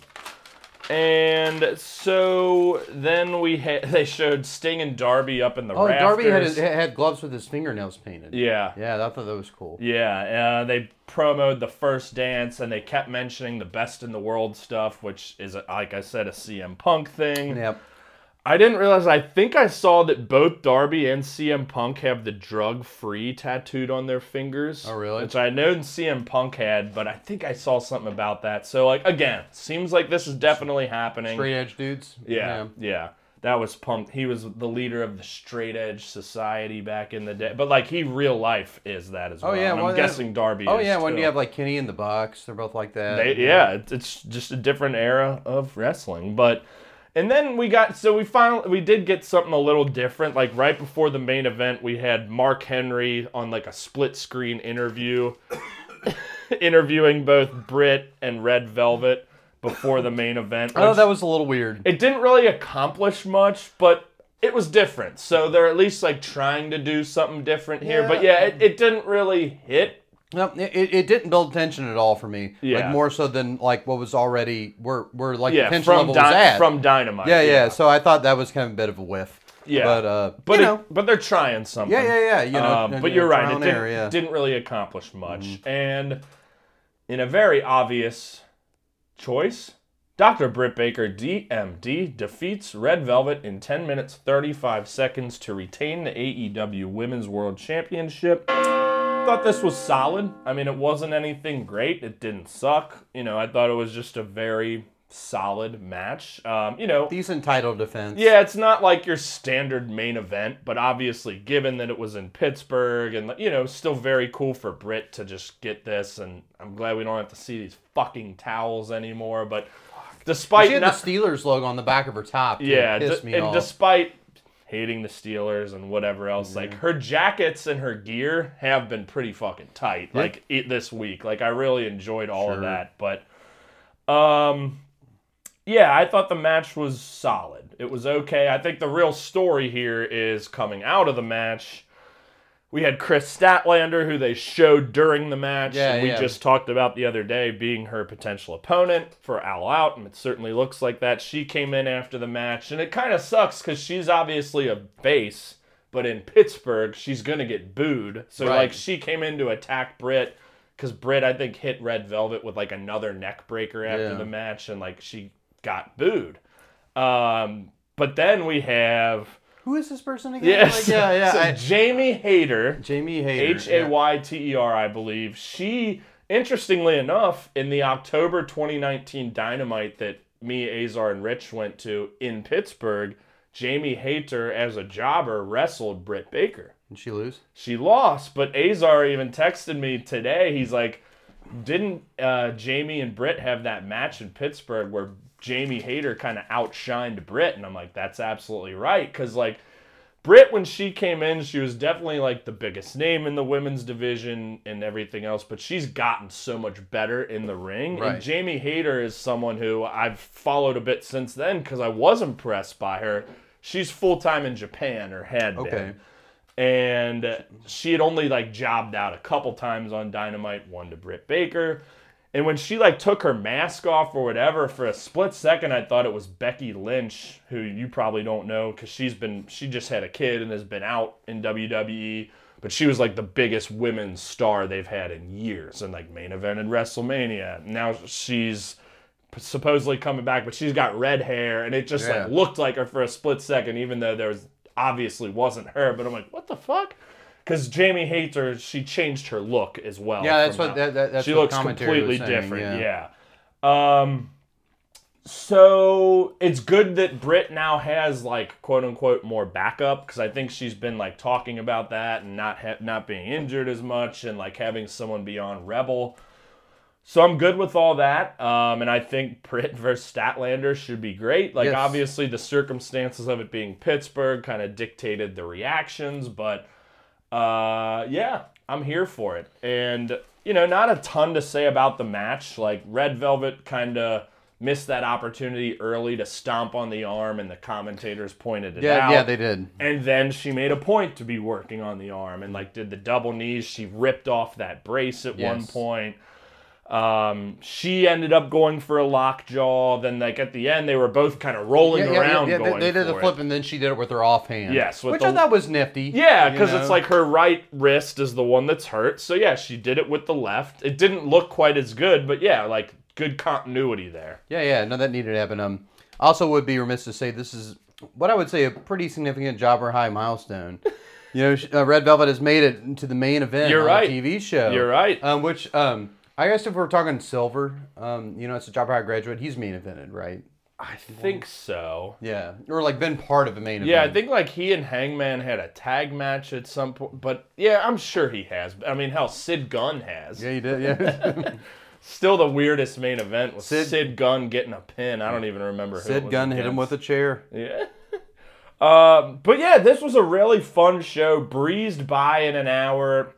The four man commentary booth wasn't, you know, it's ridiculous to have four, but it wasn't that bad. And I feel like Mark Henry kind of stepped away for some of it. But Jericho definitely stood out the Yeah. most given his style. But I feel like Taz was almost kind of a second thought. Yeah, he was he was kind of muted. Yeah, you know, because like Jericho kind of does the same thing, but Yeah. to eleven. Well, well, yeah, and, and Taz had mentioned something about how he hated Darby and Sting. Yeah, you know, yes, he did, Like, he had, was. had a couple moments that, Yep. that that were memorable, but yeah, he um, you know, they're definitely going to need to balance that a little. Bit. Yeah, more. and Excalibur, of course, always a great job of steering the ship. But, you know, I think one thing I'd like to see is some different aesthetic choices from Ram. Like, it just looked like the exact same show, whether it's a different setup, different colors. I don't, you know, that Yeah. interview before the main event was one of the only things that was like different. So, Yeah. like, I just want to let's just differentiate it a Oh, little yeah, bit, and- however you go about it. And like you know, like they had that wa- warehouse with like the wet floor Yeah. aesthetic. Um, and the only thing that was different was that like sort of like orange lightning Mm-hmm. that they used. Um, and that was it. And yeah, Yeah. no, they definitely need like just a color grading difference. yeah, in my opinion. and maybe a different stage setup. Yeah. Just make it look a little different. yeah. Um, but yeah, overall, very fun show. You know, we got to see all title matches, all very different matches. Um, and yeah, just excited that we've got another meaningful hour of AEW television these days. Yes, sir. Yes, sir, Re Bob. Well, anything else to say, or shall we? Uh... Uh, no, no, no, um, nothing on the top of my head. So let's hit it.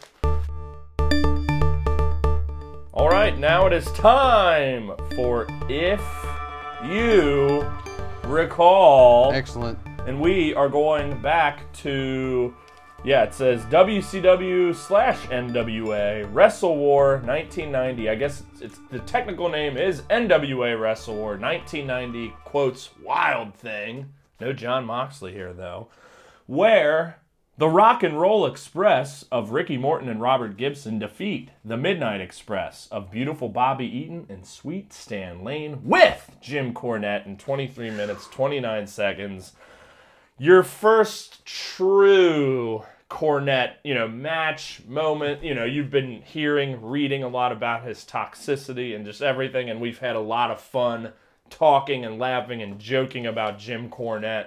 But now you finally got to see it in action, and I love how you asked me, like, you know, we got the promo before the match. He's in his sweet red jacket and his And that, purple tie. It was, hid- it was purple tie. hideous. It was hideous. and like you know the, they're coming out or the match just starts and you're like is he gonna get involved and i'm like oh boy just you wait and literally like two minutes into the match yeah.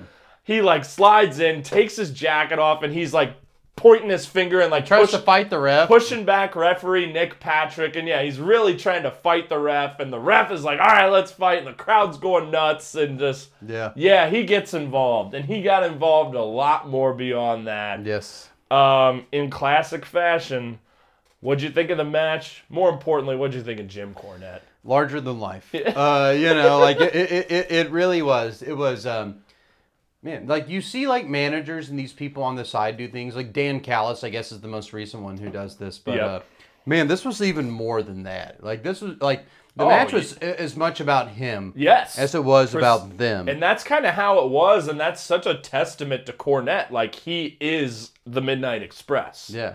And yeah, you're right. Like any moment he got, Yeah. he would hit him with the racket. Hit him with the racket or get on there. Yeah. You know, Yeah. like he was always a presence. Like there was never a moment where I wasn't looking for him. Correct. Uh, at ringside. Jawing with the fans, we noticed a few Yeah, times, like pointing at people, and like you could see him kind of walking out of frame Oh, and yeah. like bickering with people. They like- probably called him toxic. Yeah, probably he, he is toxic. Yeah. But well, what do you think of the match overall? Um, you know, when it comes to old wrestling matches, I guess this is a little bit after the golden age, maybe. No, this is kind of part of it. You know, 1990. We're still kind of. Usually that stuff is real turgid and slow, Yeah. and like you know, this was like fast and zippy. Yeah. you had a good pace, and uh, yeah, like I I, I, I uh, really enjoyed it for that. Yeah. um, like this is probably the best golden age match that I've watched. Yeah, I mean, in terms of just like pace and excitement, you know, it was great. And I mentioned early on, like, this was a match that, like, I know or I think I've seen one time. And, like, I dove into a lot of the old WCW, NWA stuff when the WWE Network first came out because it's like, had no access to it prior. So, like, I feel like I saw this match once, but didn't remember it, didn't remember what happened. So that was kind of a new wrinkle on if you recall. Is like Sure. this was new to me largely, but Yeah, yeah. yeah, like again, two of the most famous tag teams of all time, especially like outside of WWF.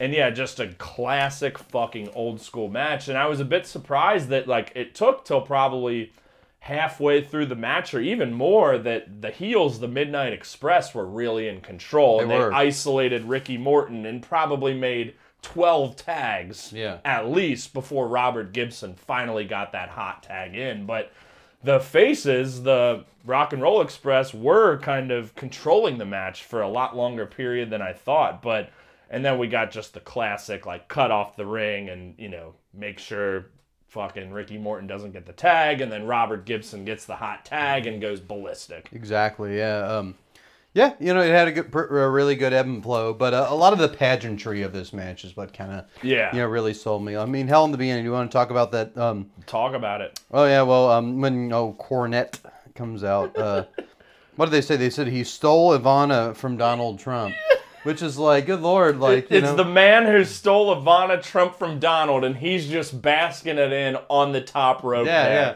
Which it's so fun. Like, like, you know, like now that Donald Trump has ingrained himself in a different way in our news cycle. Yeah. It's just so funny to hear about him like that. Yeah. You know, like like just- 21 years ago. Yeah, yeah. You know, it seems like a different reality. Yeah, it is. Yeah. Um, and then Jr. made a homophobic joke about how he plays mixed doubles I think tennis. he He's not sure he likes women. I didn't know he liked girls. He Yeah. plays mixed doubles tennis. Yep, and did that, and then um, um what's this? Uh, Jr. Terry Funk. Terry Funk called him the most overbearing, obnoxious individual. That's right. Toxic. Bef- right before, right as Cornette was hugging beautiful Bobby Eaton right before the match started. And yeah, just want to mention again, rest in peace, beautiful Bobby Eaton. He had a segment in the middle of this match where he looked great. Um, he had a moment where he hit like a really nice backbreaker and a suplex back to back, and then Stan Lane came in with a nice power slam and just some nice. Cr- I actually Jr. said it as I wrote it. It was first about the Rock and Roll Express, but just some crisp double teaming Yeah. earlier on by the Rock and Rolls, and then more so by the Midnights as they kind of really got in control. Um, and then yeah, there was the fun moment where like Eaton had tossed Morton into the barricade and Cornette punched him, and then JR's like, yeah, but I don't know how physically effective it was. Yeah, um, you know, could just like constantly ripping on Cornette. Yep. And there was a very awesome, like, just talking about the heel tactics of the Midnight Express. Just such a subtlety that worked out so well. Was like, Sweet Stan was like in the ring with the ref, and he kind of just like nudged the ref and like stood in front of him and blocked his vision. And then Cornette got a tennis racket. Yeah, just, just big tennis. there's little subtleties of just like, man, that was just so well executed, and I loved it. Um, I mean, yeah, there's so much we could talk about this match, but how about the mullets? Oh, they were everywhere. Especially It, it actually made it hard to distinguish people for me. Because there's three blonde yeah, mullets. Yeah, yeah, yeah. Like, like you say these names, and I'm Yeah. just uh, like, you know, I'm still, I'm. I'm still sussing them out. yeah, you know. So Robert Gibson was the only non-blonde mullet. That yeah, was the yeah, guy yeah, yeah, I know he was the one for the rock and roll who got the hot But yeah, yeah. But other than that, it was like you know.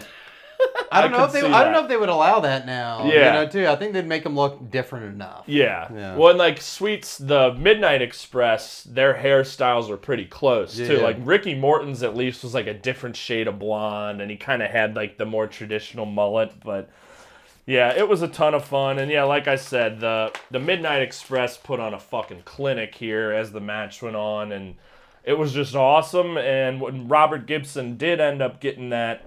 Um, Hot tag. Remember, he got hit by Cornette at some point, and Cornette's just doing the strut. Strutting, yeah. His shirt was coming Uh-huh. untucked, and he's just strutting Un- around un- outside. Unbelievable. and it got a very close two count, which led to a pretty abrupt but unique ending. Like after that, both the Midnights tried to get Gibson in like a double back body drop, and he flipped out of it. And Ricky Morton came and charged one of the Midnights as fucking Gibson was flipping over into the crucifix, and it got the one, two, three, and that was that. But yeah, like it was fast. It was well paced. It was quick tags. Like I mentioned, probably we're shit. Probably 19 minutes into the match, that there was like a submission hold slowing things down, and I'm like, man, this feels like the first like break we've had. Exactly. Yeah. Um, no, I thought it was, um, you know, very constantly like fast paced, but you still knew what was going on. Yeah. It, it still tracked really well. Uh, yeah. This is definitely a. I mean, we've watched some doozies for if you. Were, what was our last if you recall?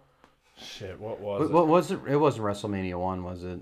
No, we had fuck, I don't remember. It might have been. Hold on, I may be able to pull it up here. I had a lot of them tracked. Yeah, yeah, yeah. I was gonna. I I mean, what I was meaning to say was this is the first good one we've seen uh, in a while. like, because I feel like we watched some bad ones. Yeah, the know? Patriot one. Oh yeah, that, that that one was just okay. Uh, I mean, how you missed the one last week? Oh fuck! from Toxic Micahs. Ah, damn Well, it. well, he missed the one last week too because he was so drunk. Probably the best one since uh, Andrade and Aleister Black. Ah, yeah, okay, yeah. I didn't have the last couple uh, written down here, but Yeah, no, uh, yeah, but uh, but illustrates my point. yeah, absolutely, and yeah, just like classic old school tag team wrestling to a T. I mean, it was pretty, pretty, uh, pretty, pretty, pretty, pretty good. Good. Oh yeah, and we had the the three way ladder match for the Ring of Honor, which was obviously just a shit. oh, shit yeah, show. yeah, yeah. So yeah, that was a great match. Yeah, of that was a course. good But match, yeah, yeah. you're right. We did have like the WrestleMania one and the Bret Hart and the Patriot kind of back to Mm-hmm. back, which weren't like the best matches in the world. But next week we're gonna do a SummerSlam match. And likely either Cena versus Seth Rollins from 2015 or Cena versus Daniel Bryan from 2013. Because I don't think we've done a single John Cena match. No, yet, we have have not. we? Yeah, let's do a Cena one. Yeah, Yeah. it's time. So Yeah. one of those two matches will be next week, and yeah, I love this segment. Excellent. Cool. Uh, is it Greg Goldman time? Here's yes, it's Greg Goldman time. All right.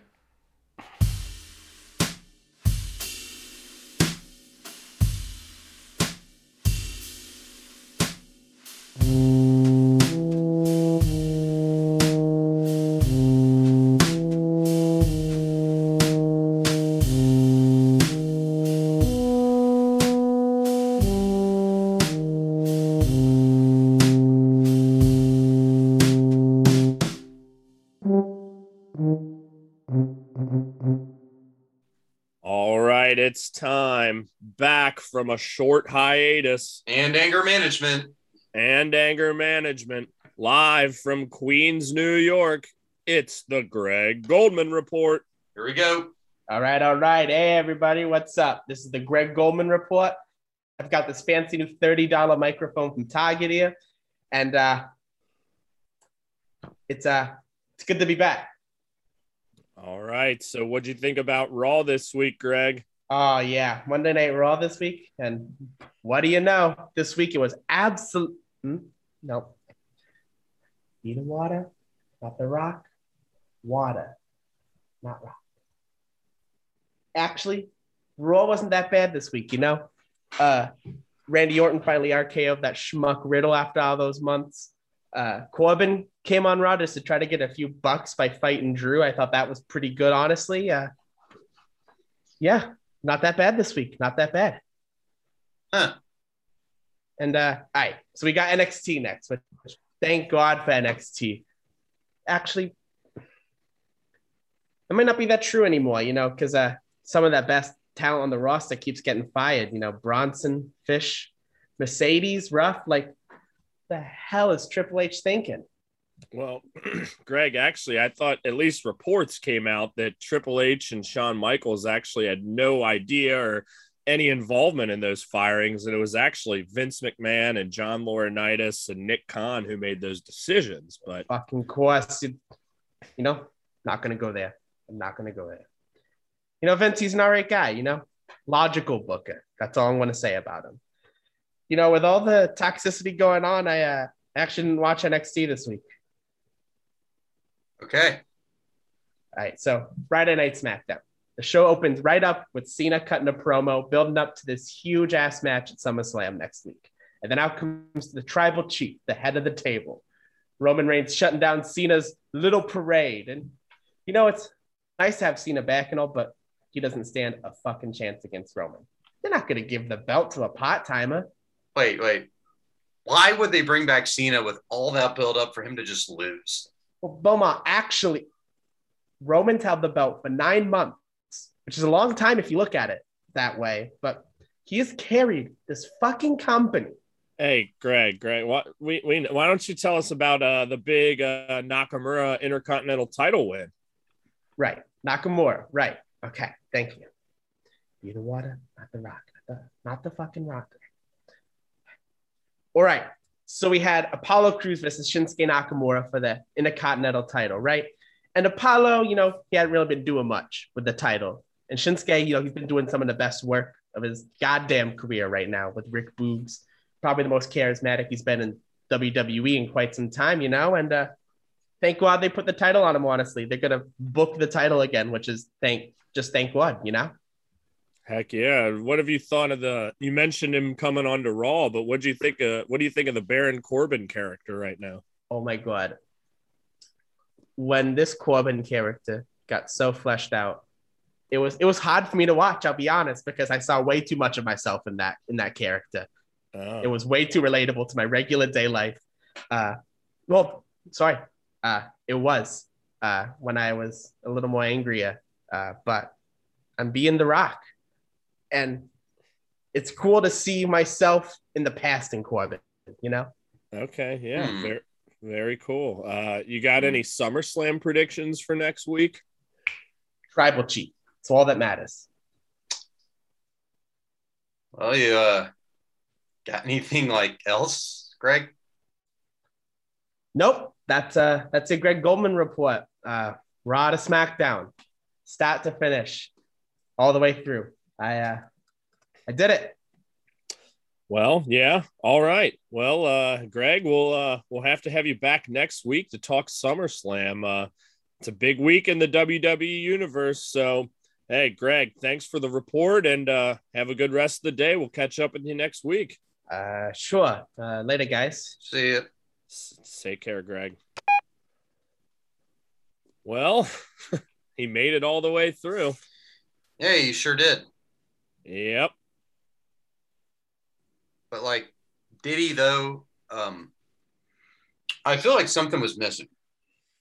Yeah, maybe. Uh, I mean, he did get the Raw, NXT, and SmackDown, which is what we asked, but I guess he didn't even watch NXT. Yeah, right. Um, I don't know. Something just seemed like, you know, it's it's hard to articulate. Uh, but it's missing like this oomph, you know. Hmm. Yeah. Yeah, I, I, I do. I know what you mean. Right. Well, I mean, at least there wasn't a big meltdown, which is, I guess, what we were trying to avoid. True. So, uh, hey, uh, well, next week we'll just uh, have to see if he can find his mojo, find that, find the sweet spot with Greg. Sure. Yeah. Yeah. Uh, I mean, are you feeling any better about the whole Greg thing? Uh, um,